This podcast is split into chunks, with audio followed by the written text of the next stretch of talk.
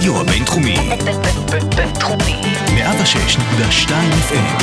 הרדיו הבינתחומי. הרדיו החינוכי של המרכז הבינתחומי. לקום ישראל. 106.2 FM.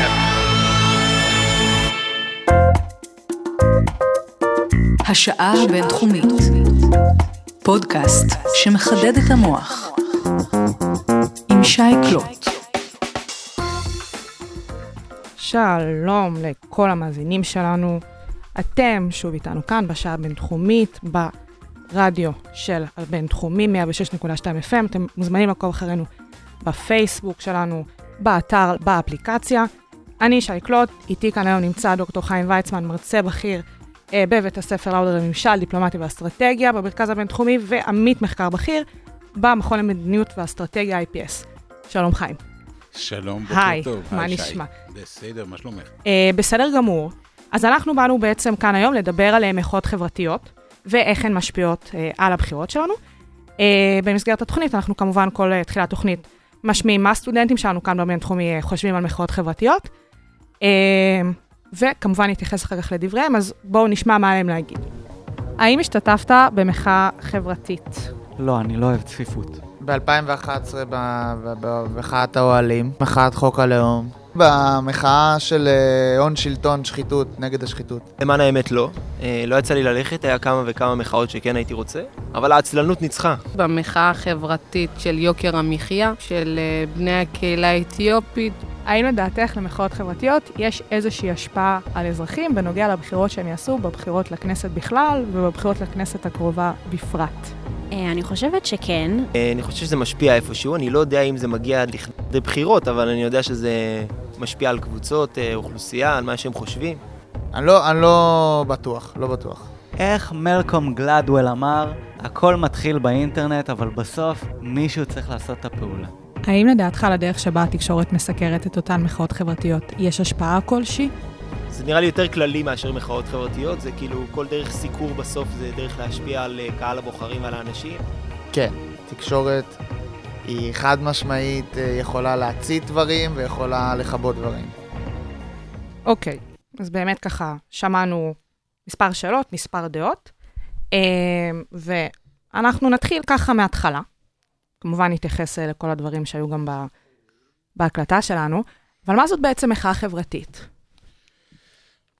טוב, מחאה חברתית, אה, קודם כל הנושאים הם לא נושאים, אה, נאמר, מדיניים או צבאיים, אם כי לא תמיד ההבדל הוא כזה גדול.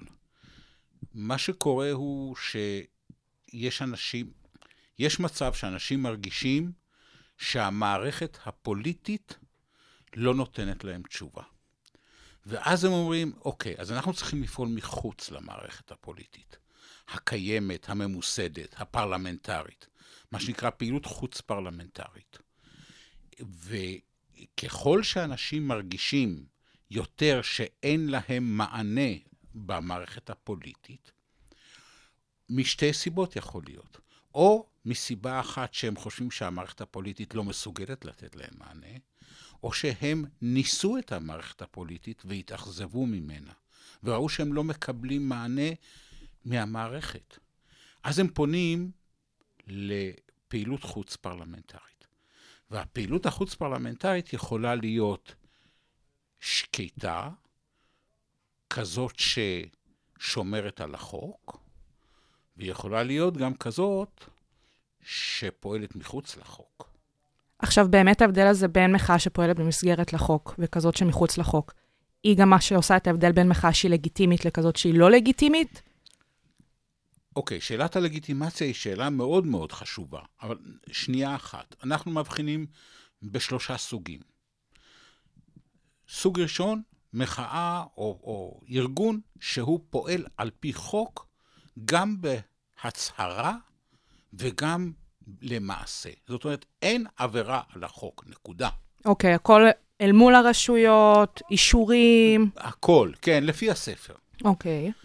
הסוג השני, בהצהרה שומרי חוק, אבל ב, במעשה לפעמים יש דברים שהם גולשים מן החוק. זאת אומרת, קיבלתם אה, רישיון להפגנה בת 200 איש ובאים אה, 4,000. אוקיי. קיבלתם אה, רישיון להפגין בכיכר הבימה, וכשזה מסתיים, מתחילים במצעד לכיוון כיכר רבין, אוקיי. אה, וכולי. אבל בגדול אנשים שומרי חוק, לא, לא אנשים פורעי חוק. וישנם כאלה, ישנם ארגונים שאומרים בהצהרה הם נגד החוק. למשל, אם אנחנו לוקחים את uh, מה שקראו פעם נוער הגבעות, אוקיי? אומרים, "אנ- מדינת ישראל זאת לא המדינה שלנו, אוקיי? אנחנו רוצים להקים את מלכות יהודה. פעם מדינת ישראל הייתה מבחינתנו ראשית צמיחת גאולתנו, כמו שאמר הרב קוק, ולכן היינו מוכנים לסבול את המדינה החילונית, לא עוד. ואנחנו עובדים מחוץ לחוק. החוק לא חל עלינו. אז יש לנו את שלושת הסוגים האלה. שאלת הלגיטימציה ששאלת היא, היא, היא נפלאה. כי ישנם מצבים, זה, זה הרבה יותר בעיני המתבונן כבר. זאת אומרת, אין איזה משהו מוגדר שלפיו אם ארגון עובד לפי א', ב', ג', הוא בסדר, ואם הוא לא, אז כבר הוא מאבד את הלגיטימציה שלו. בוא, בואי ניקח דוגמאות. הכי אנחנו, טוב. אנחנו זוכרים את uh, ההפגנה בצומת רעננה, שהלכו עם הארון של רבין. של רבין. חוקי? חוקי. לגיטימי? אוקיי. שאלה קשה. זאת אומרת שלפעמים האופן שבו המחאה מתרחשת, זה מה שמבדיל, זה הקווים. וגם תלוי בעיני המתבונן. אני אתן דוגמה דווקא הפוכה. אוקיי, בזמן ההתנתקות הייתה, אח... היו הרבה הפגנות, אוקיי? אחת מפעולות המחאה הייתה, אה, לא יודע מי, הכניסו דבק לתוך החורים של המנעולים ב-60 בתי ספר באזור תל אביב. אוקיי. חוקי? לא חוקי. לא ונדלי- חוקי. ונדליזם, ונדליזם על כל דבר ועניין. נכון? נכון. חד משמעית. עבדך הנאמן חושב שלא חוקי, אבל לא נורא. אוקיי. מי נפגע? אף אחד לא נפגע. אז החבר'ה קצת עמדו בחוץ וחיכו. להפך, פספסו קצת יום לימודים, אף אחד לא באמת סבל. כן, והם העבירו מסר. אז שוב, עכשיו שוב, יהיו כאלה שיאמרו לי, איך אתה מעז? זה ונדליזם, זה פגיעה ברכוש. כן. אבל האימפקט של זה, נכון. וישנם דברים שהם בבירור לא חוקיים ולא לגיטימיים, ולדעת רוב האנשים. תמיד זה לדעת רוב האנשים. Uh, ניקח שוב את ההתנתקות. מהמם. Uh, הפגנות נגד ההתנתקות, חוקיות, חלקן, כן, לגיטימי בוודאי. בוודאי, אם לגיט- הכל גם נעשה כדין, אז בכלל. נכון, אנשים אה, לא רוצים שיפנו אותם מבתיהם, לגיטימי לחלוטין. לשפוך שמן על הכביש, לא חוקי ולא לגיטימי. ממש לא. מסכן חיי אדם. ממש. יש דרגות גם בלגיטימיות של, ה, של, ה, של פעולות המחאה. אה, בעיני גולדה, אם את זוכרת, את, את, לא, אני, יכול, את לא אני, זוכרת, כן, למדת. המאזינים לא יודעים, אבל אה, היו, פנ- היה פה הפנתרים השחורים, כן. וגולדה חשבה שהם לא נחמדים, ככה היא אמרה עליהם, מהמם. כי הם עלו לה על הדשא או השד יודע מה. אה, אה, גם בעיני המתבונן. כמובן שאנחנו היום מסתכלים ואומרים, תשמע, מחאת, מחאת אה, יוצאי אתיופיה. שהיא מאוד רלוונטית אלינו עכשיו, מדובר באמת על משהו שנעשה לפני שבועיים סך הכל. גם לפני שבועיים. ושוב השאלה, ברור שהאנשים האלה הם אנשים שומרי חוק, אין פה שאלה. בכלל. נכון, נכון. האם ההפגנה הזאת יצאה מגבולות הרישיונות והשמירה הקפדנית? כן. כן, היא יצאה. עכשיו, עד כמה זה היה לגיטימי? בעיני המתבונן. אני זוכר שבהפגנה של לפני שלוש שנים, היו הרבה אנשים שאמרו, אני בעד כל מה שהם דורשים, אבל, אבל. היה פה אבל שהדהד. כן. בצורה כי, מאוד כי הם מאוד. עברו על החוק וכולי. אה, והיו כאלה שאמרו, הם לא עברו ממש על החוק, וחוץ מזה הייתה שם התגרות של המשטרה. נכון, הייתה פה מצוקה וכן הלאה וכן הלאה. בהתגרות של המשטרה וכולי. אז היו דעות לכאן ולכאן. כלומר, השאלה של הלגיטימיות היא לא חד משמעית. ולפעמים היא גם עניין של פרספקטיבה. זאת אומרת, לפעמים כעבור מספר שנים אנחנו יכולים להסתכל על הדברים אחורה ולהחליט בעצם, רגע, כן לגיטימי, לא לגיטימי. חד משמעית. חד משמעית, כי זה גם תלוי תרבות. ההבדלים התרבותיים, בכוונה אני לא משתמש במונח פערים תרבותיים, כי פער כאילו יש משהו שהוא טוב נכון. יותר או פחות טוב. הבדלים תרבותיים הם גם אופקיים וגם אנכיים. כשאני אומר אופקיים, אני מתכוון לזה שיש תרבות שונה בישראל ובשוודיה ובניו זילנד וצ'אד, וכשאני מדבר על פערים אנכיים, אני אומר, התרבות שלנו היום שונה מהתרבות שלנו לפני איקס שנים, ולכן ההסתכלות שלנו שונה, ולכן הייחוס של הלגיטימיות הוא שונה. עכשיו, באמת דיברת פה על כך שיש פערים אה, רוחביים וגם אנכיים בתוך העניין של אה, פרספקטיבה של מחאות. אני רוצה לשאול אם יש משהו שמהווה איזשהו קו מקשר בין אה, שלל המדינות או שלל המחאות. האם יש איזה שהן יסודות למחאה, שאפשר להסתכל עליהן בפרספקטיבה מחקרית כלשהי ולהגיד, אם עומדים בתנאים הללו, מחאה תצליח, ואם לא, היא תצליח פחות או שלא תצליח בכלל. האם יש איזשהו אה, משהו שאפשר לאפיין בעזרתו מחאות מוצלחות? טוב, צריך להגדיר הצלחה. בוודאי. צריך להגדיר הצלחה. שגם הצלחה, איך מגדירים? בעזרת מדדים, ציונים. ומי מגדיר? כן. האם מנהיגי המחאה, האם יוזמי המחאה הגדירו לעצמם? עכשיו, נסתכל על מצרים. אה, אם יוזמי המחאה, האביב הערבי, ב- בכיכר תחריר כן. וכולי, הגדירו לעצמם את סילוקו של מובארק מהשלטון. זאת ו- המטרה. זאת המטרה, הצליחו. הצליחו. אה, אם ה- אה, המחאה בסוריה הגדירה לעצמה את סילוק אסד מן השלטון, לא הצליחה. בינתיים לא. אה, הם גם לא יצליחו באופק הקרוב. כן, אה, אחרי כל כך הרבה הרוגים וכל כך הרבה פליטים, ו- ו- ו- חד משמעית, זה לא... זה. לא... זאת אומרת שהדבר הראשוני זה הגדרת מטרה. כן, אבל הנה אנחנו נותנים פה שתי דוגמאות של מטרות מאוד דומות, סילוק הדיקטטור. במקום אחד זה הצליח, נכון. במקום אחר זה לא הצליח. נכון. אה, כי גם תלוי מי עומד ממול ואיך הוא מתנהל כלפיהם.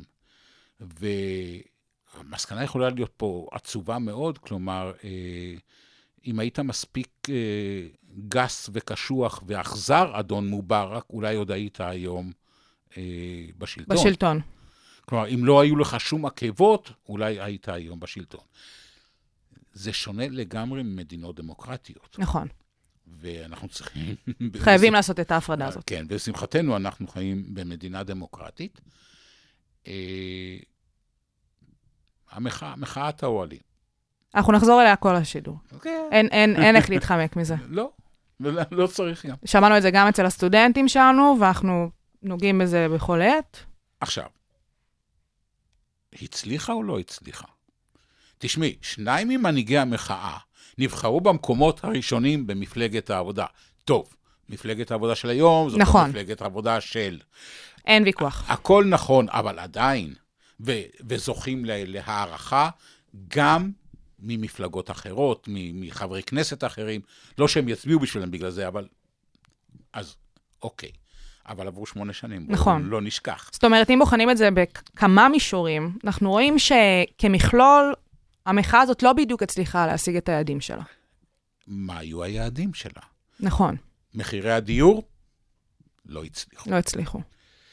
היה ככה מחאה נספחת, מחאת העגלות, את זוכרת? כן. הצליחה? היה שם העניין של גיל רך, נכון, חינוך של והצליחה. גיל רך, וזה הצליח. הצליח, מגיל שלוש. נכון. אתם זוכרים שאת החוק לחינוך חינם מגיל שלוש חוקקו בשנות ה-80? נכון. רק שכל שנה בחוק ההסדרים היו דוחים את, את יישומו. והם הצליחו בזה שזה יושם. הצליחו בזה שהוקמה ועדת טרכטנברג. מה יושם מוועדת טרכטנברג? פה- לא הרבה. מה- לא הרבה, ואנחנו רואים את זה. אה, ובאמת, אה, שאלה שככה גם עלתה מהסטודנטים, האם באמת אפשר אה, דרך מחאות לשנות את התפיסת בחירות של אזרחים? זאת אומרת, האם מחאה באמת יכולה לעורר, והאם רואים את האימפקט של אותן מחאות בנוגע לאיך שאזרחים מצביעים אחר כך בקלפי? אני חושב ש... אני רוצה לה... להתייחס לזה, אבל אני רוצה עוד לפני כן עוד דוגמה אחת, כי היא חשובה ל... אנחנו פה בשביל דוגמאות לפני הכל. להגדרת ההצלחה. בוודאי. מחאת הקוטג'. שזה גם חלק מאותה מחאה חברתית. נכון. אנחנו מדברים על 2011. נכון. הצליחה או לא הצליחה? בסופו של דבר, אה, כנקודתי, זה לא באמת הצליח. אוקיי. אבל עצם זה שאנחנו היום מדברים. חושבים ומדברים על השאלות הכלכליות שלנו, יש בזה הצלחה מסוימת. אז לא תמיד זה בא אה, אותו דבר. עכשיו, אה, השאלה ששאלת לגבי אה, האם זה משנה דפוסי הצבעה. התזה שלי אומרת שאם אנחנו מסתכלים על מה שקרה בעולם מ-2015-2016 עד היום, מהמם. אנחנו רואים תופעה שאנשים במעמד הביניים, בעיקר מעמד ביניים, ביניים וביניים נמוך, אוקיי. יש להם תחושה שהדמוקרטיה הליברלית לא נתנה להם את מה שמגיע להם. בעיקר כאשר מסתכלים כלפי מעמד הביניים הגבוה, בוודאי שהעליון. העליון. נכון, העשיריון, העשירון העליון ו- וכולי. או האלפיון, או המאיון. ואז הם מצביעים עבור מי שהם מאמינים שיילחם את מלחמתם במערכת, כי המערכת לא נתנה להם את מה שהם חושבים שמגיע להם. וזה בכלל לא חשוב אם אובייקטיבית, ואני עושה, עושה ככה עם האצבעות, כן. להגיד במרכאות אובייקטיבית, הם צודקים או לא צודקים, זה לא משנה. עכשיו, זה מחזיר אותנו לנקודה הראשונה של בעצם בכלל למה יוצאים למחאות. שאזרחים לא מרגישים שהם מקבלים את, אותו, אה, את אותן דרישות שלהם מהממשלה ומקובעי המדיניות. נכון, נכון, אבל פה, אפילו מעבר ליציאה למחאות, המחאה הייתה בקלפי. ואם אנחנו מסתכלים, ניקח לדוגמה את, ראשונה את ארה"ב, אבל תכף נעבור למדינות אחרות. אנחנו נעבור על כמה שצריך. ניקח את הברית. בעיניי, טראמפ וסנדרס, טראמפ הנשיא הנבחר, נכון. ימין בכל מובן, לעומת סנדרס, שלא נבחר אפילו כמועמד המפלגה הדמוקרטית, שמאל בכל אה, אה, פרשנות שאנחנו ניתן לה. כן. בעיניי הם שני מופעים של אותה תופעה. של אותם אנשים שמרגישים שהם הולכים נגד המערכת, כי המערכת לא נתנה להם את מה שמגיע להם. ואז לא חשוב שסנדרס הוא זקן ויהודי ו- ו- וחי לו השד יודע איפה, הצעירים, השמאל, הולכים איתו נגד הילרי קלינטון, שהיא המערכת. בדמוקרטית, הילרי קלינטון בכל זאת בסוף- ניצחה, כן, בסופו של דבר ניצחה. אם כי, אה, אולי להוותם, הם עשו לה נזק אדיר להמשך. אחר כך, הילרי קלינטון מול טראמפ. עכשיו, הילרי קלינטון היא המערכת, אין מה לדבר. היא הייתה משמעית. הגברת הראשונה, היא סנטורית, היא המערכת. טראמפ הצליח לשכנע את האנשים שלמרות שהוא מיליארדר, הוא יילחם את מלחמתם. למרות שהוא מתייחס לנשים ומתנהג פיזית לנשים כפי שהוא מתנהג, הוא נלחם את מלחמתן. ואותו דבר לגבי השחורים ולגבי ההיספנים. ואז את רואה שנשים מצביעות לאיש ש, שמחפיץ נשים בצורה הכי בוטה שיכולה להיות, אנשים חסרי אמצעים מצביעים למיליארדר, ואנשים אה, שחורים מצביעים לגזען, וכל זמן שהוא מצליח לשכנע אותם שהוא זה שנלחם את מלחמתם במערכת, זה מה שהם עושים. נעבור לצרפת? בוודאי. מה קרה בצרפת? נבחרו שניים, אחד, כמובן שרק אחד נבחר בסוף, אבל מצד אחד מקרון, עמנואל מקרון, מצד שני מרין לפן, זה מקרו. אסור. אסור, אסור להגיד את הנון בסוף. זה כמו כל הפז'ון. כן, ואנחנו פה לא בשיעורי צרפתית. אתם תסלחו לי. לא, כן, שניים שבאו כמעט מה-nowhere. נכון. למה? כי היה איזשהו צורך חברתי בצרפת, והם ממש ענו עליו. נכון. בואו נלך לברקזיט. מה אמרו הבריטים אחרי שהצביעו בעד הברקזיט? הם בעצמם הופתעו מהתוצאה הם לא אופן. רצו לעזוב את האיחוד האירופי, הם רצו להביע מחאה.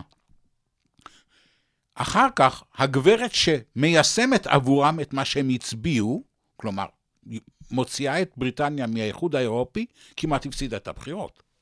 היה לה כמה נפילות שם בעצם בדרך. אני מדבר על הבחירות הכלליות של. תרזה מיי, שהיא חשבה שהיא הולכת לקחת בגדול, כי הנה היא מיישמת, מיישמת את מה שהעם רצה במשאל עם, לא פחות ולא יותר. נכון, נכון.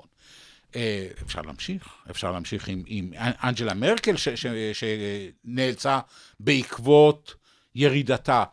לוותר על כיסאות בפרלמנט. לא רק זה, ועכשיו היא הודיעה שהיא פורשת אחרי...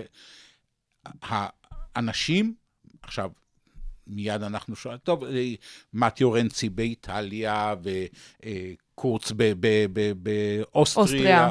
וכולי. אז מה קורה בישראל? אותנו זה הכי מעניין.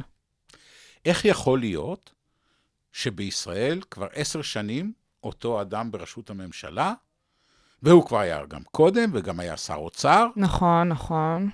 אני חושב שזאת הגדולה, זאת יהיו שאומרו הגאונות, בכל אופן הווירטואוזיות של נתניהו, ללא שום ספק, שהוא מצליח לשכנע את האנשים שלמרות שהוא המערכת כבר 20 שנה, הוא נלחם את מלחמתם במערכת.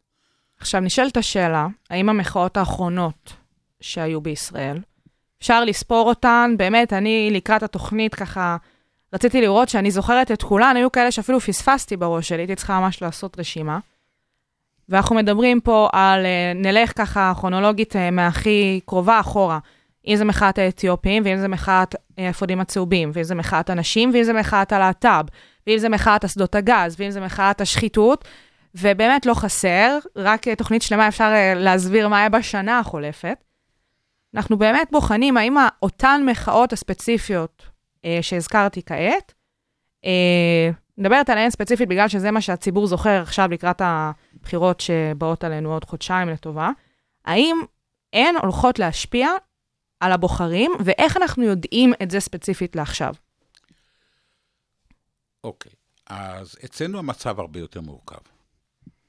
יש השאלה העדתית, ויש השאלה הביטחונית, ויש כמובן השאלה הכלכלית, ויש...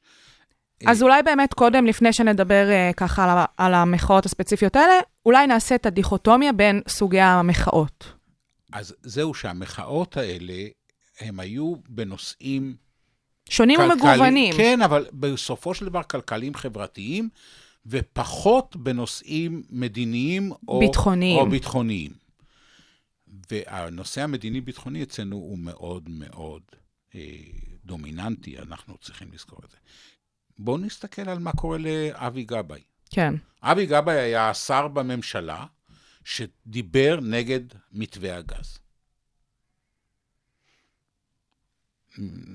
לא כל כך מצליח, בסקרים לפחות. ממש לא מצליח. נכון, אה, יש כאלה שאומרים שאפילו על גבול אחוז החסימה. אתמול אה, ברשת ב' אה, יואב קרקובסקי אמר שהסקרים הפנימיים של אבי גבאי מדברים על בין שלושה וחצי מנדטים לארבעה וחצי מנדטים. אז יכול להיות ש, שזה לא נכון, אבל שלושה וחצי מנדטים זה, זה- לא עבר את אחוז החסימה. זה לא, זה לא, וזה כאילו לא נתפס.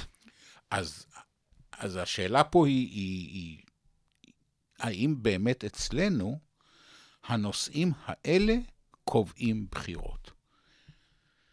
כנראה שלא.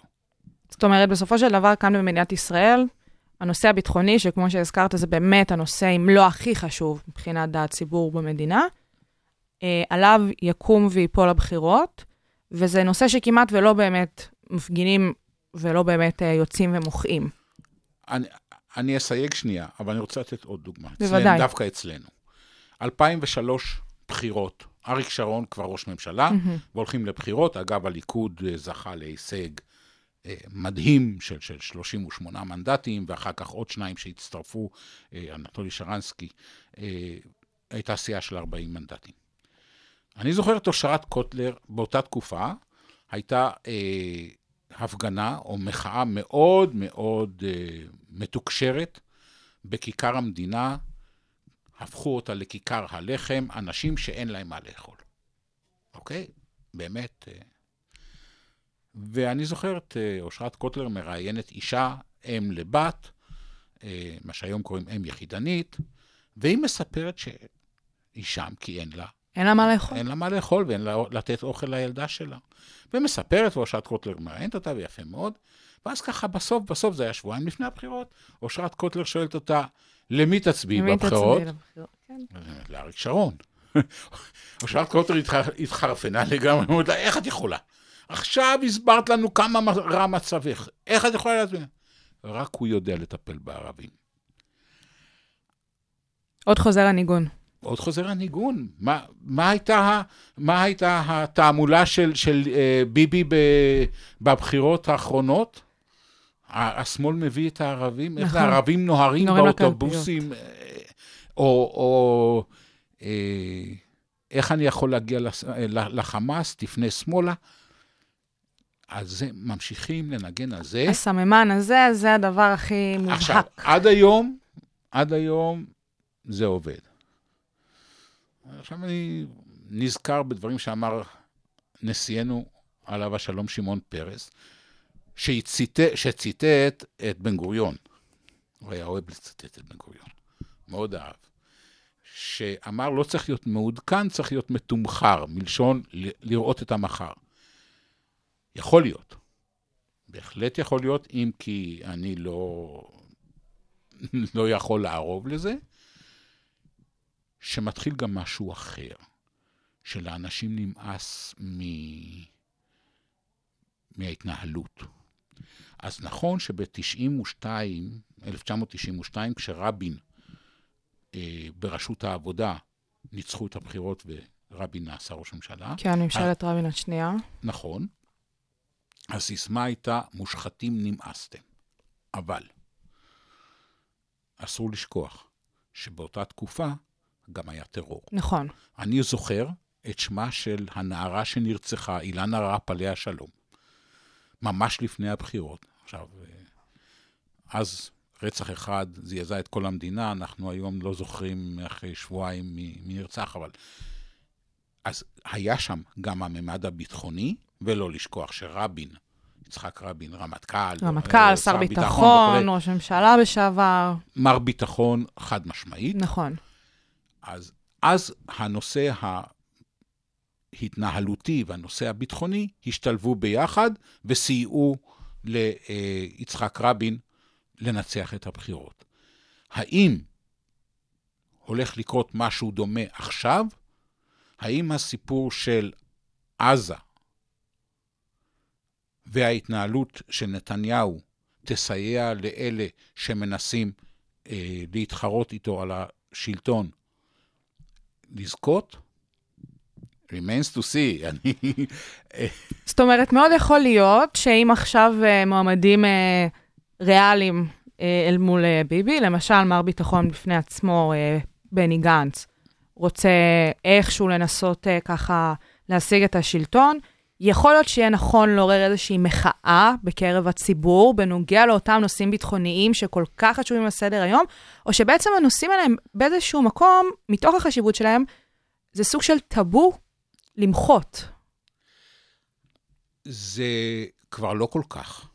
זה כבר לא כל כך. פעם אסור היה בכלל. בכלל. אה, כלומר, עד מלחמת יום הכיפורים, לדבר או להעביר ביקורת על צה"ל זה היה... No מ- no. כן, כן, הס מלהזכיר. אה, אחר כך כבר נרגענו מהעניין הזה. אה, עדיין זה, זה צעד, דבר יפה, מה שנקרא, כן. אבל אה, הוא כן יכול, כי הוא בא משם. אני לא יודע עניין של המחאה גם, כי לא לשכוח שהיום יש גם מחאות מימין, אבל עצם זה שהלילה הייתה התפרעות של אלפיים איש על הגדר וזרקו מטענים וכולי וכולי, יכולה לסייע לו. ואם אנחנו מסתכלים על ההתנהלות, עניין הערכי, המוסרי, אה, בואו נראה מה קרה בפריימריז של הליכוד. לפחות ארבעת הראשונים, אם לא כל העשירייה הראשונה, זה לא בדיוק מה שנתניהו חלם. נכון.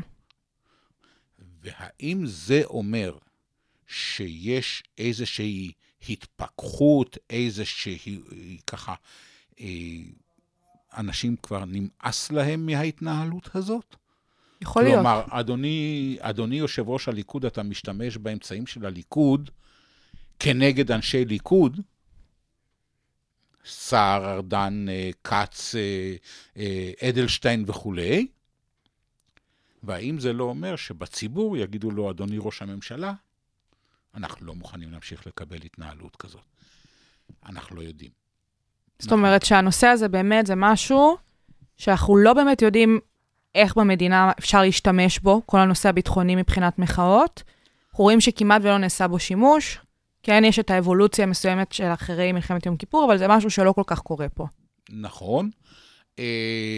היחידים יותר, אם כן, זה דווקא מצד ימין. נוער כ- הגבעות, גם שהזכרת... נכון, אבל לא רק. תחילת התוכנית. לא רק, הסיפור של ח'אן אל-אחמר, מהמם. אוקיי? ונתניהו מאוד קשוב. בפגישה שלו עם העיתונאים הדתיים, שזה היה מעניין בפני עצמו. נפגש עם הוא- עיתונאים סוף סוף. לא רק, מפגש עם עיתונאים סוף סוף, מאוד מסוימים. ממש, הכי... וזה כאילו לרתום אותם לקמפיין שלו. אתם צריכים לעשות ככה וככה, אתם צריכים לקדם נכון, ואף איחוד. אחד לא הסתיר את זה. אף אחד לא הסתיר, וזה עבר לכולם כאילו, בסדר. אם נחזור לח'אן אל-אחמר, אז כנראה יהיה ח'אן אל-אחמר ב... לקראת הבחירות. אוקיי. אה, עושים שימוש בדברים. אנחנו נשאר במתח. כן. נחכה לראות, יש פה ספוילרים לבחירות. אבל אה, נכון, הדברים האלה באמת אה, מאוד מאוד מעניינים.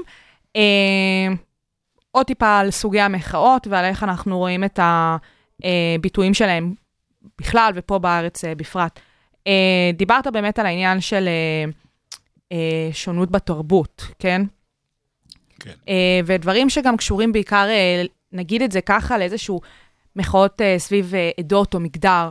הזכרנו בהתחלה גם את מחאת הפנתרים השחורים, וכשהסתכלנו על רצף המחאות האחרות, אה, אם זה מחאת האתיופים ומחאת הלהט"ב והנשים, האם המחאות האלה, שזה נושאים שהם יותר חברתיים, פחות כלכליים, אה, כמה אנחנו באמת רואים שמחאות סביב הנושאים האלה, בסופו של דבר, הן אפקטיביות בשטח? שוב, צריך לשאול מה, מה, מה, מה ההצלחה. המטרה? אבל אם את מסתכלת, שבמקום ראשון במפלגה שורשית, ממוסדת מאוד, נבחר הומוסקסואל, מהמם. מוצהר, ולאחריו אישה. ולאחריו אישה, תכף נדבר על אנשים, אני רוצה... בסדר. אני, נדבר על הלהט"ב קודם. אם אנחנו מסתכלים על זה שהיום, בערים הגדולות זה כבר כמעט לא שאלה שיהיה מצ- מצעד, מצעד גאווה. זאת אומרת שיש השפעה למחאות על התרבות, על הקבלה שלהם, על. הקבלה שלהם. עכשיו, אם אנחנו מסתכלים על מחאת הנשים, על המיטו, אז קודם כל, הלכו הביתה לא מעט אנשים, ואני לא, לא אין צורך להזכיר שמות, נכון. אבל הלכו הביתה אנשים על דברים שפעם, אוקיי, עניין שבשגרה. נכון. ואם את מסתכלת על הרשימות, את רואה שבודקים להם כמה נשים יש להם. ואומרים על מפלגת העבודה, יפה, כן. חמש נשים בעשירייה הראשונה. ומפלגת העבודה מתנאה מול הליכוד ואומרת, אנחנו, יש לנו חמש נשים ולכם יש רק שתיים. אז אה, יש התנועה הזאת, אה, הכי ישראלי, אוקיי? גם הם אומרים, אצלנו זה ריצ'ראץ', אישה, גבר, אישה, אישה, גבר. גבר. גבר. זאת אומרת שהנושא כן מקבל ביטוי פוליטי. אה, אם את מסתכלת על ארה"ב, יש יותר נשים היום מאי פעם בבית הנבחרים. נכון. אז יש, מה שנקרא, יש שכר לפעולה, רק שזה לא בא אחד לאחד. זאת אומרת, גם אם אנחנו מסתכלים על, על אצלנו, נחזור ל-2011, מחאת האוהלים וכולי, לקח שמונה שנים. עד שבאמת ראינו את זה בבית הנבחרים שלנו. נכון. אבל לא לשכוח שכבר היה ביש עתיד אה, נציגים של המחאה של אה, אנשי המילואים. נכון. שוב, תגידי, כן, אבל, אבל יש עתיד זה לא מפלגה דמוקרטית, כי שם מישהו קובע. כן, אבל המישהו הזה שקובע, עשה את זה תוך התבוננות לקהל. הוא בכלל צמח מתוך המחאה הזאת בסופו של דבר. כל המפלגה הזאת. הוא צמח מתוכה, או התיישב עליה. בדיוק. לא חשוב, אבל הוא אמר לעצמו, אני צריך אנשים של מחאה ברשימה שלי. בשביל שה... שהיא תהיה אטרקטיבית. נכון, כלומר, הציבור מצפה לזה, והוא הוא רגיש. אה, יאיר לפיד, אפשר להגיד עליו הרבה דברים, אבל תקשורתית, הוא אדם שבקיא בנושא, והוא הבין, מבין מה הוא עושה. אז באמת... אה, אז יש, יש דברים ש, שכן, אבל אה, האם זה אחד לאחד, אי אפשר אה, לדעת. ובאמת אה, ככה, בהקשר של יאיר לפיד והיותו איש תקשורתי, אה, גם אה, בן אדם תקשורתי, גם איש תקשורת, אה, אני רוצה לחבר את זה לנושא אה, שהולך יד ביד, וגם באמת אה, דיברנו על זה ככה עם הסטודנטים שלנו, ראינו את התשובות שלהם, ואנחנו גם רואים את זה באמת בשטח. אה, מדברים הרבה על התקשורת, על התקשורת, אה, תקשורת פוליטית, אה, על הפוליטיקאים פה בארץ והיחסים שלהם לתקשורת. אה, אותי מעניין לדעת איך סיקור תקשורתי משפיע על מחאות חברתיות. אמר פעם מבקר המדינה, הכלים שלי ליישום זה התקשורת. שכאן אנחנו תמיד שואלים, מה שווה מבקר המדינה? אין לו שיניים, נכון. נכון? אז מילה אחת על זה, אסור שיהיו לו שיניים, כי ברגע שיהיו לו שיניים, זאת אומרת שיש לו מנגנון של ביצוע. מנגנון של ביצוע מפ... מחייב ביקורת על מנגנון הביצוע, ביצוע. אז מי... אמר אפלטון, את זוכרת? מי ישמור על השומרים, נכון? נכון. עכשיו, אה, אה, אנחנו הולכים ל, אה, לתקשורת. בלי תקשורת זה לא עובד. אין דמוקרטיה. אין דמוקרטיה ואין מחאה. כן? השאלה, אם, אה, השאלה הפילוסופית, אם עץ נשרף באמצע הלילה ואף אחד לא יודע אם... אין נשרפת. אוקיי. ה- ההבדל או הפערים בין מרכז לפריפריה. מחאה בנהריה לא מקבלת את אותה תהודה כמו מחאה בתל אביב, ולא יעזור שום דבר. אוקיי? אה, אף אחד כמעט לא, לא רואה מה קורה בפריפריה, כי זה לא מקבל את התהודה. עם זאת, ומי שיודע לעבוד היום ולהשתמש ברשתות החברתיות, וזה דבר שהוא, מבחינתי, יש בו, בו משהו אופטימי, כי מי שעובד הכי טוב עם הרשתות החברתיות זה אתם. זה הצעירים. החבר'ה הצעירים. אתם, אבל, אבל מצד שני, מי שעושה בארץ את השימוש הכי מדהים ברשתות החברתיות, זה הפוליטיקאים עצמם באיזשהו אבל אופן. זה נתניהו. זה נתניהו בראש. נתניהו. ושימי לב, הוא לא מדבר עם עיתונאים, אבל מה הוא עושה? הוא גורם לעיתונאים לצטט עליו. אותו מתוך הסרטונים שהוא מעלה ברשתות החברתיות. זאת אומרת, הוא מכתיב מה יגידו לזכותו באיזשהו אופן. הוא, הוא מכתיב את סדר היום. הוא מכתיב את סדר היום בלי שיוכלו לאתגר אותו, כי הוא עומד מול המצלמה שלו, הפרטית, לא חשוב, מישהו מצלם אותו, אבל זה שלו, כן? כן. או, או אפילו הליכוד טבעי, ה... כן, זאת המצאה נחמדה, אתה לא חושב? אני חושב שזאת המצאה מדהימה, לא נחמדה, מדהימה. עזבי המראיין, הוא לא מעניין כרגע. נכון. נתניהו הביא לכל בית בישראל, גם לאלה שהם לא אנשי אינטרנט. למה? כי הערוצים הממוסדים, לא מביאים. לא, הם ישר לקחו והביאו את זה. נכון. אז עכשיו הוא, הוא בעצם השיג את, את כל מטרותיו. קודם כל הוא השיג את החשיפה שהוא רצה בדרך שהוא רצה, ושנית, הוא לא עמד בשום שאלה קשה. זאת אומרת, פעם היה מכתיב לעיתונאים את השאלות שישאלו אותו, זה היה שלב ראשון.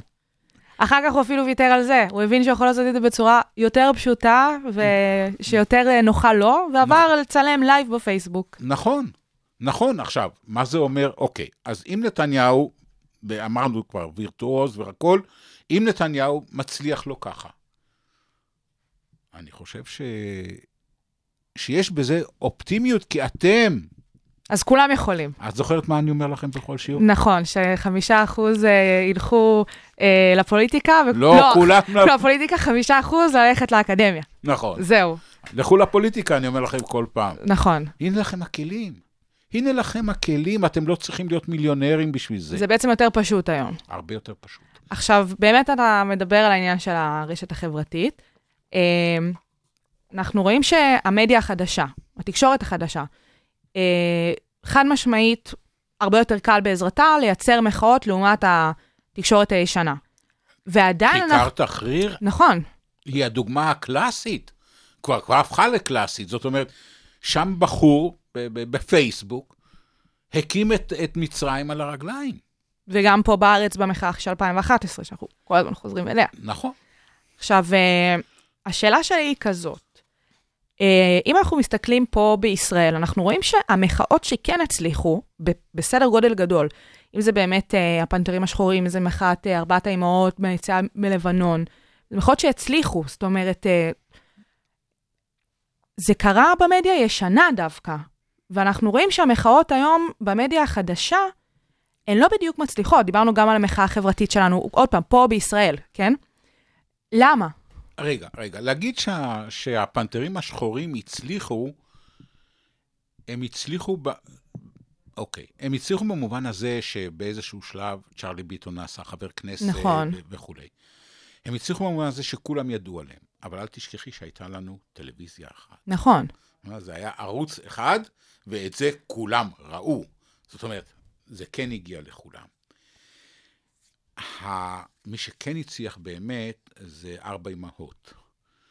אה, ארבע אמהות, שוב, כבר מותר לבקר את הצבא. זהו, ו- וזה עוד נקודה מעניינת, שמדובר פה על נושא ביטחוני-מדיני טהור. כן, כן, כן, כן, כן. כבר, כבר מותר לבקר את, ה, את הצבא, כבר זה, וזה זה פגע ב, ב, ב, באנשים, באמת בעצבים הכי רגישים.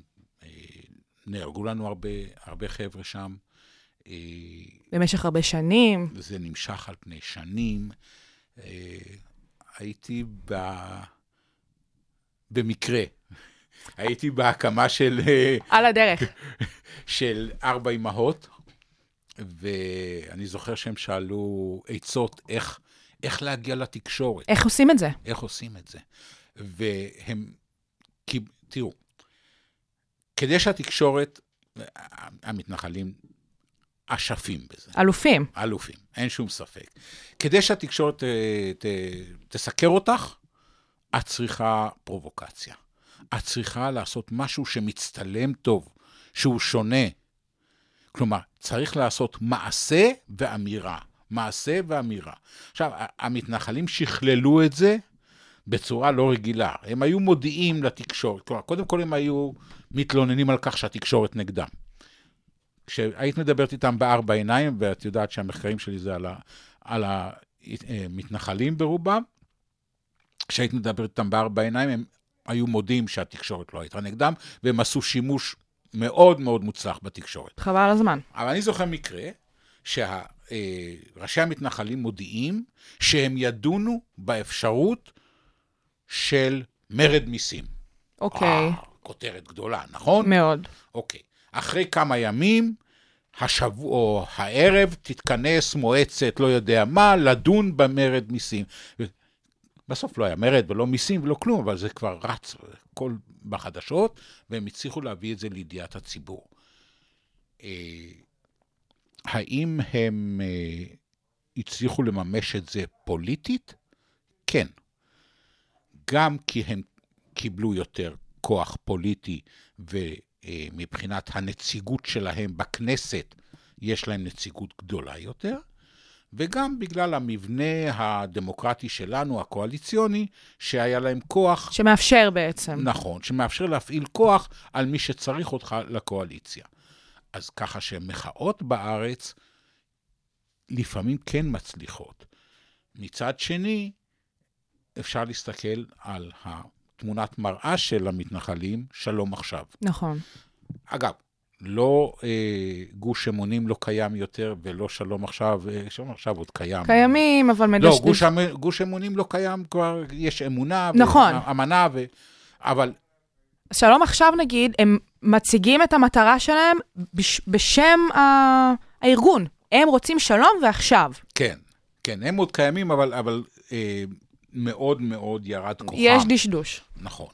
אבל אפשר להסתכל על אוסלו, תהליך אוסלו, אנחנו מדברים על 1990, סוף 92 ותחילת כן. 93 והלאה, ולשאול האם לא הייתה פה השפעה של שלום עכשיו. לדעתי, הייתה השפעה. אה, אני יודע שמי שעמד מאחורי העניין, אה, של, הוא ושלום עכשיו אה, ראו דברים עין בעין כדי לא להגיד יותר מזה. אז, אז כן, יש השפעה. אז בסופו בהחלט של דבר. כאילו לאותם ארגונים שרוצים להביע איזושהי מחאה ועושים את זה באותה צורה לגיטימית שאנחנו מדברים עליה לאורך כל התוכנית, מבחינה חוקית ומבחינה מוסדית והכול, יש להם השפעה גם באמת בתהליכים הגדולים שיש לעשות במדינה בכל תחומי החיים. תראי, אנחנו אוהבים לדבר על חוקית ולגיטימית, אבל לא לשכוח דבר אחד. פה רצח של ראש ממשלה שינה מדיניות. נכון. אז אה, אומנם אני זוכר את אה, פרופסור הר סגור, עליו השלום, שהיה היסטוריון, ותמיד טען שרצח פוליטי לא אה, מסייע לשינוי מדיניות, אבל אני חושב שפה... אה, אנחנו מדברים גם אנחנו- על מלחמת העולם הראשונה, אפשר כן. להסתכל על זה בכל... אה, כן, אה, היה, הייתה לו תזה כזאת. אבל- אבל אה, הוא הסביר ש... לא חשוב. אבל אנחנו רואים אצלנו שזה בהחלט שינה מדיניות, וזה בהחלט שינה כיוון שלם של, של, של המדינה.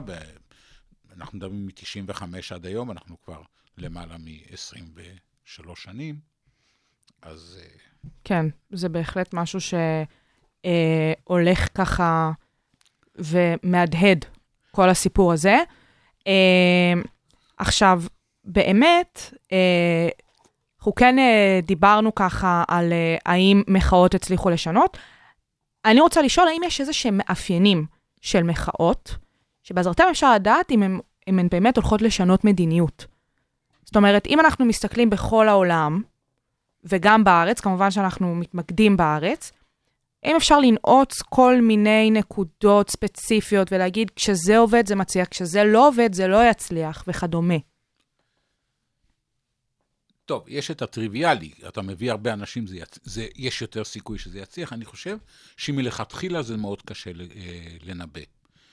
אה, כל זרועות המודיעין, לא רק שלנו, בכל העולם, אחד הדברים הקשים ביותר, והם נכשלים בזה פעם, פעם אחר פעם. פעם, זה לחזות תהליכים חברתיים.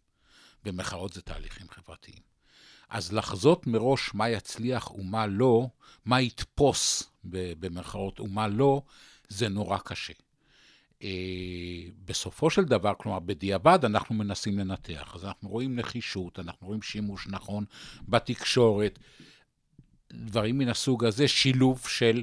אחד הדברים שמדברת עליהם פרופסור יעל ישי, זה הנגישות למקבלי החלטות. אוקיי, ואם יש לך נגישות למקבלי ההחלטות, יש יותר סיכוי. ואם מקבלי ההחלטות חושבים שהם זקוקים לך לצורך שרידותם הפוליטית וכולי, יש לך יותר סיכוי. האם אה, האופן שבו פועלים אה, אותם מוחים, יותר חשוב שהם אה, ידעו לפנות אה, לאותם מקבלי החלטות או לציבור? זאת אומרת, לפעמים ההצלחה תגבר אה, כשהם יראו יותר טוב בעיני אותם אה, פוליטיקאים מאשר אה, על הציבור? פרופסור אריאן עליו השלום אמר שעדיף לעבוד מתחת לרדאר. אוקיי, אה, אני לא בטוח שהוא צדק. הוא היה אמנם מהגדולים ביותר במדע המדינה בישראל, אבל אני לא בטוח שהוא צדק בעניין הזה. אה, אני חושב שהשילוב, והשילוב, תראי, השילוב הוא, הוא נורא חשוב. יעל ישי מדברת על הנגישות למקבלי החלטות, כמו שאמרנו. ניקח את ההתנתקות. מהמם. אה, למתנחלים הייתה נגישות לאריק שרון hand by hand הם הלכו. כמעט משפחתי, אה, זאב חבר, המכונה אה, אה, זמביש, ו- ומשפחת שרון. משפחת חבר ומשפחת שרון היו אה, מיודדות ברמה המאוד מאוד אישית משפחתית. ועדיין זה לא, זה לא עזר, כי אריאל שרון האמין שהוא עושה את הדבר הנכון. אבל, אה, והם לא הצליחו אה, אה, למנוע את זה ממנו. שוב, כשבדקנו מה קרה, אז מתברר שעצם זה שהם התרחקו פיזית, גרם גם להתרחקות הרגשית מהם. רחוק מהעין, רחוק מהלב. רחוק מהעין, רחוק מהלב, והם בעצמם, בניתוח שלאחר המקרה, ומי את מי הם הצליחו להביא לה, לה, להפגנות שלהם. זה היה בעיקר את מה שפרופסור שפרינצה קרא החלק הנסתר של הקרחון, אוקיי? בעצם את המערכות, את המעגלי התמיכה שלהם, ולא פרצו את זה לציבור הכללי, לבד מפעם אחת. שזה היה במשאל מתפקדי הליכוד, שזה במידה מסוימת חלק מהמעגלים שלהם, אבל לא ממש. אבל פה אה, הנחישות מצד שני של אריאל שרון, פשוט אה, בלמה את זה במקום. ובעצם הוא אמר להם, תמשיכו לשחק כדורסל, אני הולך לשחק כדורגל. ושינה בכלל לא, לא את כללי המשחק, שינה את המשחק. את המשחק לחלוטין. לחלוטין. זה לא אותם חוקים בכלל, ולא אותו פורמט, ולא, ולא אותו אותו. כדור, ולא אותו, כן. אה, אז זה באמת אה, דוגמה ככה שקשורה ל... להתנתקות. אה, אני רוצה לחזור למחאה החברתית. ראינו באמת באחד מימי המחאה שראש עיריית תל אביב, אה, מר רון חולדאי, הגיע לאותם מוחים, לאוהלים שלהם בשדרות רוטשילד, והייתה שם איזושהי אי-הבנה בין המוחים לבין עצמם, איך הם הולכים לקבל את פניו. בסופו של דבר זה נגמר בצעקות, ובאמת אה, אה, דחו אותו, דחו את הביקור שלו, דחו את הפנייה שלו אליהם. אה, השאלה שלי, בעצם יש פה שתי שאלות. דבר ראשון, האם זה קשור לזה שלא הייתה להם מטרה משותפת? ושאלה שנייה, האם, האם הם באמת לא תכננו לדבר עם אותם מקבלי מדיניות? טוב, אני חושב שזו אפיזודה שלא הייתה כל כך, נכון שהיא עשתה רעש, אבל היא לא הייתה כל כך משמעותית. זה לא באמת כי- השליך על כל המחאה? לא, באיזשהו כי, אופן? לא, כי אה, אל תשכחי שטרכטנברג, פרופסור טרכטנברג, אה, ששמו הוועדה וכולי וכולי, הוא ישב איתם ערב-ערב. בלי רעש, בלי תקשורת, בלי שום דבר. ופה היה השילוב שלהם, שמצד אחד הם מחו ו- והיו מאוד ויזיבל uh, בתקשורת, ומצד שני הייתה להם נגישות למי שכתב את... Uh, עמד בראש הוועדה ו- ו- וכתב את ההמלצות שלה למעשה. כן, שבסופו של דבר איכשהו היה צריך להכתיב מדיניות מסוימת. נכון, לפחות ש- להמליץ עליה. זה מה ש... זה, זאת, זה היה תפקידה של כן. הוועדה. עכשיו, אה, מצד שני, שוב, ברגע שנתניהו פחד מהם, הוא הקים את הוועדה. ברגע שהוא כבר לא פחד מהם, הוא לא יישם את ההמלצות. נכון. וזה אה, אומר, שואל את השאלה, מה משך ועד כמה הנחישות של, ה, של המפגינים ושל המוחים אה, משפיעה על עצם השגת המטרה. כי אנחנו ראינו, שוב, גם במחאה החברתית, גם, ב, ב, גם ב, בהתנתקות וגם במחאות אחרות,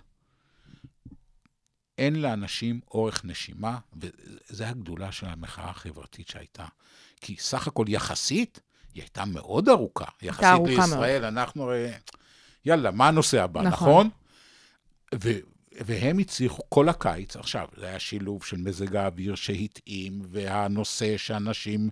אה, ואנשים צעירים שהיו בחופש גדול, ו- יכלו כן, לבוא ויכלו ולהיות. לבוא ולהיות, ו- ו- ו- וזה היה סקסי והכול. אגב, לעולם, או כמעט לעולם, את המחאות מוליכים לא המסכנים ביותר, אוקיי? אוקיי, זו נקודה מאוד מאוד חשובה. אה, צריך לזכור את זה. אה, כי מסתכלים על החבר'ה, האלה, על- על מה באתם לבכות? על, על, אה, על אה, שכר דירה? שזה חשוב, אני לא, חשוב. אזלזל, אני לא אזלזל, אבל זה לא המסכנים ביותר שנמצאים מתחת לקו העוני במדינת ישראל. והם כן ניסו ללכת איתם יד ביד. נכון, אבל הם הוליכו. הם הוליכו, זה, זה, זה כמעט חשובה. אקסיומה, שלא המסכנים ביותר הם המובילים של המחאות. והנחישות והיכולת אה, להתמיד. אה, אה,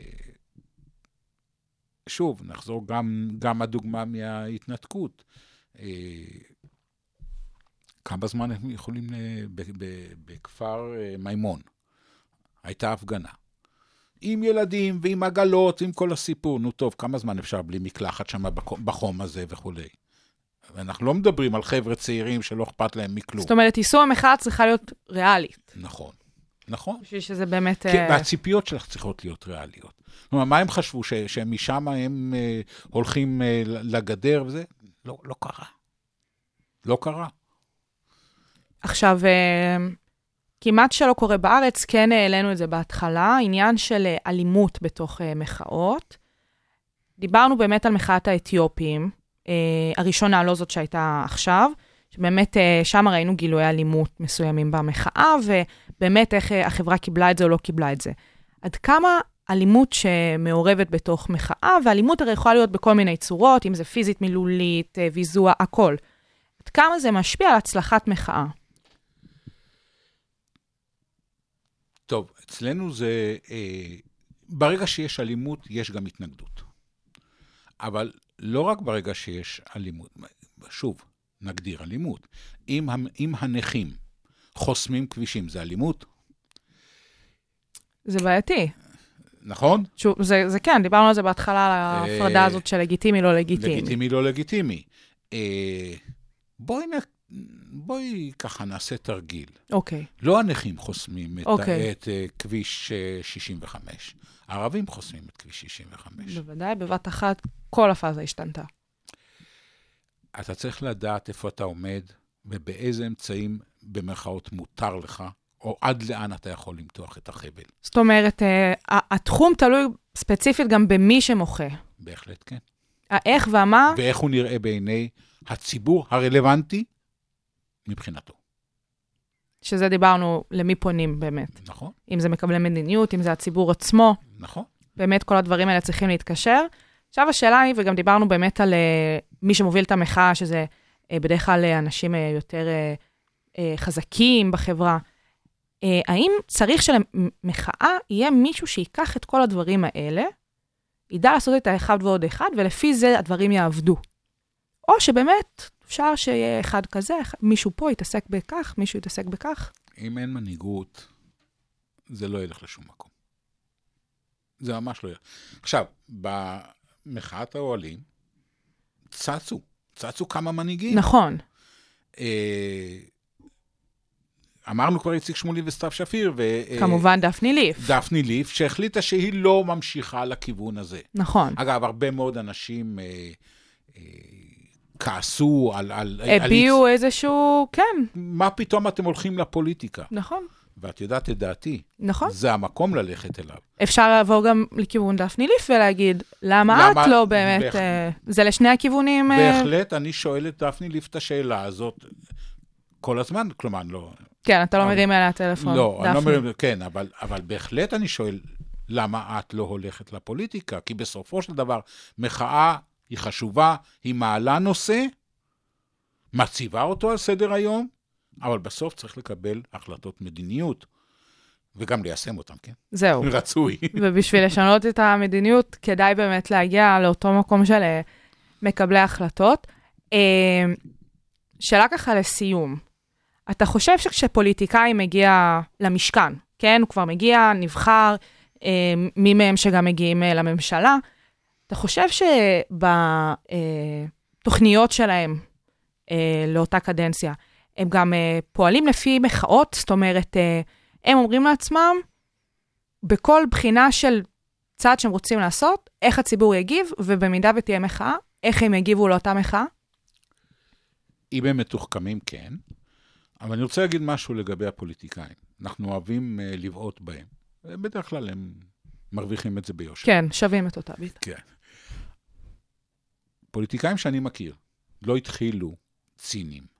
התחילו עם רצון לשנות, עם רצות, רצון לעשות דברים, וחלקם, לצערי, הגדול מדי, נעשו ציניים במהלך הדרך, או במורד הדרך עם התוצאה. אז אני ער לזה שפוליטיקאי צריך לדאוג אה, להיבחר מחדש, זה חשוב מאוד, אה, כי אחרת הוא לא יוכל נכון, אנחנו צריכים לממש את את הנושא. ההמשכיות. כן. אה, אבל אה, אני חושב שכן, שהם באים עם רצון לעשות דברים, והם כן, הם שומעים את המחאות, הם, הם ערים למחאות, ולא, לפחות אלה שבתחילת הדרך, לא רק בצורה הצינית. עכשיו, בינינו, גם אם זה מבחינתם ציני, שיעשו. אני חושב ש... אני נזכר בפעם שיוסי שריד עליו השלום, שהיה שר חינוך אצל אהוד ברק, אמר שהממשלה אה, יצרה את התוכנית של יום לימודים ארוך, קראו לזה אה, פנימיית יום או משהו מהסוג הזה, לא חשוב, אבל זאת, זאת הייתה המטרה של ילדים יישארו בבית ספר ויקבלו שם ארוחת צהריים וכולי וכולי וכולי. אז הוא אמר שהממשלה החליטה לעשות את זה כדי להיאבק בש"ס. מהמם. אני ישר אמרתי, long live ש"ס. אם היה צריך את ש"ס בשביל להזכיר לממשלה מה תפקידה, דיינו. דיינו. אז עם הדברים האלה באמת, אה, דוקטור חיים ויצמן, אנחנו נסיים. אני רוצה להודות לך מאוד שהיית איתנו כאן אה, בשעה הזאת, אה, ולכם המאזינים שלנו, אתם בהחלט יכולים להיכנס לאתר שלנו ולרדיו הבינתחומי ב-106.2 FM. להתראות. תודה, שי.